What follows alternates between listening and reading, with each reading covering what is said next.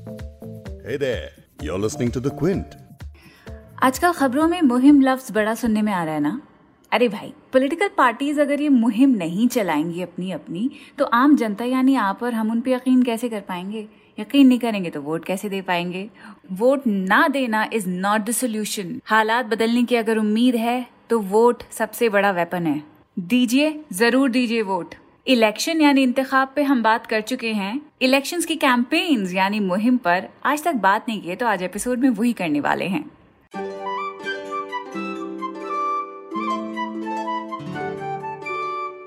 The Quint of Quint Hindi पर आप सुन रहे हैं उर्दू नामा मैं हूँ फबीहा सैयद।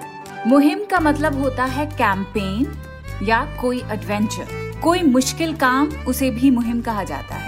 तो आज इस लफ्ज के ऊपर हम गौर करेंगे। पहले फोकस करेंगे इस लफ्ज के ऊपर कि उर्दू शायरी में मुहिम को शायरों ने किस तरह से इस्तेमाल किया है और उसके बाद इलेक्शन वाली जो मुहिम है, उसकी तरफ़ गौर करेंगे इस शायरों ने इंतखाबी मुहिम, चुनावी मुहिम के ऊपर क्या क्या लिखा है। पहले शुरू करते हैं आदिल हयात के शेर से, जब वो लिखते हैं, अगर है ज़िंदगी से प्यार आदिल, मुहिम कोई भी सर करना नहीं है। पूरी गज़ल सुन ले, तब आएगा मज़ा। लिखते हैं, नहीं कोई खबर करना नहीं है, हमें कुछ भी असर करना नहीं है। बहुत ही खूबसूरत ज़िंदगी है, मगर आसान बसर करना नहीं है। हवा को रास्ता अगर मिल भी जाए, चरागों पर असर करना नहीं है। घरौंदे ही में अपने लौट जाऊँ, कि खुद को दर बदर करना नहीं है। हज़ारों रास्ते तो मुंतजर हैं, तखयल में सफ़र करना नहीं है। लुभाते हैं नए पौधे हमें भी। मगर सबको शजर करना नहीं है। है अब भी इश्क की बातें गवारा, लहू दिल को मगर करना नहीं है। अगर है ज़िंदगी से प्यार आदिल, मुहिम कोई भी सर करना नहीं है। अब ये शेर आप सुनिए शादाब अंजुम का है।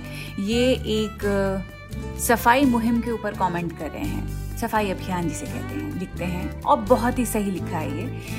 ये नहीं कहती सफ़ाई की मुहिम, गौर कीजिए। ये नहीं कहती सफ़ाई की मुहिम, घर के कचरे को सड़क पर फेंकिए। सौ फ़ीसदी, सही बात। पूरी गज़ल सुनते हैं।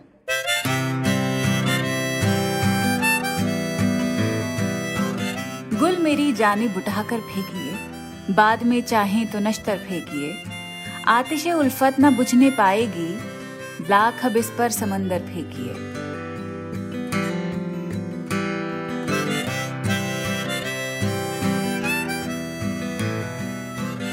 ये नहीं कहती सफ़ाई की मुहिम, घर के कचरे को सड़क पर फेंकिए।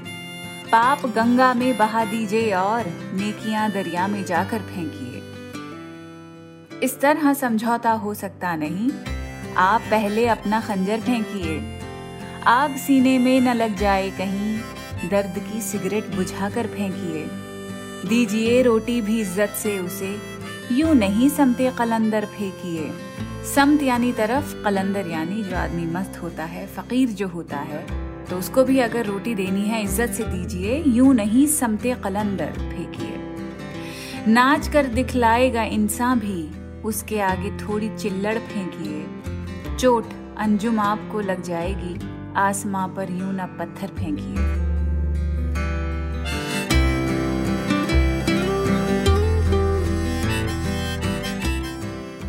अब आते हैं इलेक्शंस के ऊपर इलेक्शंस की जो मुहिम है, उस पे सैयद मोहम्मद जाफरी की एक बहुत ही ज़बरदस्त, बहुत ही लंबी एक तवील नज्म है। उसका नाम ही इलेक्शन है। बीच बीच में से आपको हम सुनाएँगे। इसमें पहले वो बात करते हैं इलेक्शन की, कि इलेक्शन में किस तरह की पैतृक लोग खेलते हैं। इलेक्शन कैंपेन्स में क्या क्या बहाया जाता है, पानी की तरह, नोटी बहाए जाते हैं। खैर साकी शराब दे के इलेक्शन है आजकल, बरसेंगे वोट जिसमें वो सावन है आजकल।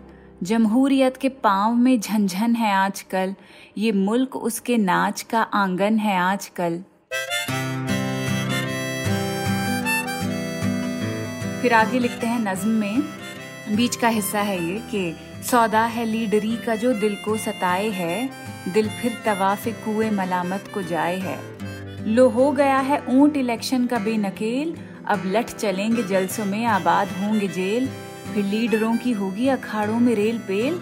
वोटों की हर दुकान पे होगी ग्रैंड सेल वोटों से बढ़ के अब कोई हथियार भी नहीं। लड़ते हैं और हाथ में तलवार भी नहीं। ज़िंदा है वो कि जिसका रजिस्टर में नाम है और ज़िंदगी शरीफों के ऊपर हराम है।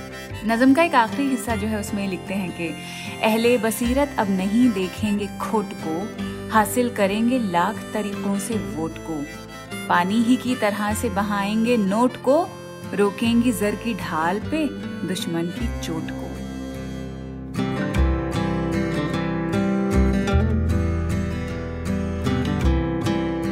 पानी की तरह नोट को बहाया जाता है ऐसी मुहिम के ऊपर जिसमें आप अपने ऑब्जेक्टिव्स आगे रखते हैं और जो आपको प्रपोज करना होता है, जिस तरह आप खुद को पिच करते हैं जनता के आगे, वो लंबी चौड़ी बातें होती हैं जो आप हर भाषण में आके अगर आप लीडर हैं तो हर भाषण में आप यही बातें करेंगे। लेकिन जो इंडिविजुअल कैंडिडेट्स होते हैं, जिनके पास इतने पैसे नहीं होते कि वो अपनी कैंपेन्स चलाएँ, उस लेवल की जैसे बड़ी पार्टी चलाती हैं तो उनके ऊपर भी अरशद मीर का जो ये शेर है, वो उन इंडिविजुअल कैंडिडेट्स के हालात बयान करता है, जिनके पास इंतखाबी मुहिम के लिए पैसे नहीं है। एक ही शेर है, पर बिल्कुल सही बैठता है। लिखते हैं, इलेक्शन अब भला कैसे लड़ेंगे हम रकीबों से? इलेक्शन अब भला कैसे लड़ेंगे हम रकीबों से? कमाई तो उड़ा डाली है सारी इश्तेहारों पर। है कि नहीं? कितनी सही बात है ना, बेचारे। खैर, गुलजार साहब की भी एक नज्म सुनिए आप, इलेक्शन कैंपेन्स और इलेक्शन से पहले के जो पैंथरे पार्टियाँ करती हैं, पोचिंग वगैरह, उसकी ज़बरदस्त तफसील है इसमें। ये दो लाइनें तो बहुत ही मज़ेदार हैं। जब गुलजार साहब लिखते हैं कि बड़े मुस्टंडे मुर्गे थे गली के, बचा के रखना मुश्किल हो गया था मुर्गियों को। अब क्या समझाना पड़ेगा कि मुस्टंडे मुर्गे कौन हैं और मुर्गियाँ कौन हैं? नहीं, आप सब समझते हैं, दोबारा से शुरू करती हूँ।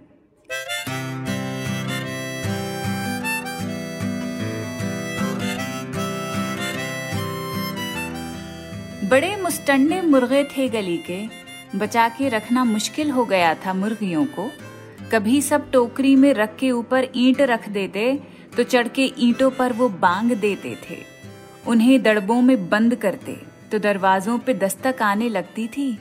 बसों में भर के ले जाते हैं अब, उन्हें अब होटलों में बंद रखते हैं। कोई ईगो नहीं इन मुर्गियों की, फकत वोटिंग में आकर अंडे देती हैं। अब वोटिंग में आके अंडे कौन देता है, कौन नहीं देता है, हमने इतने अखबार पढ़ लिए हैं और पिछले कई सालों से ये सारी चीज़ें जो हम नहीं भी समझते थे, अब और समझ आने लगी हैं। तो मुहिम हर कोई चलाएगा, दिमाग हम सबके पास है।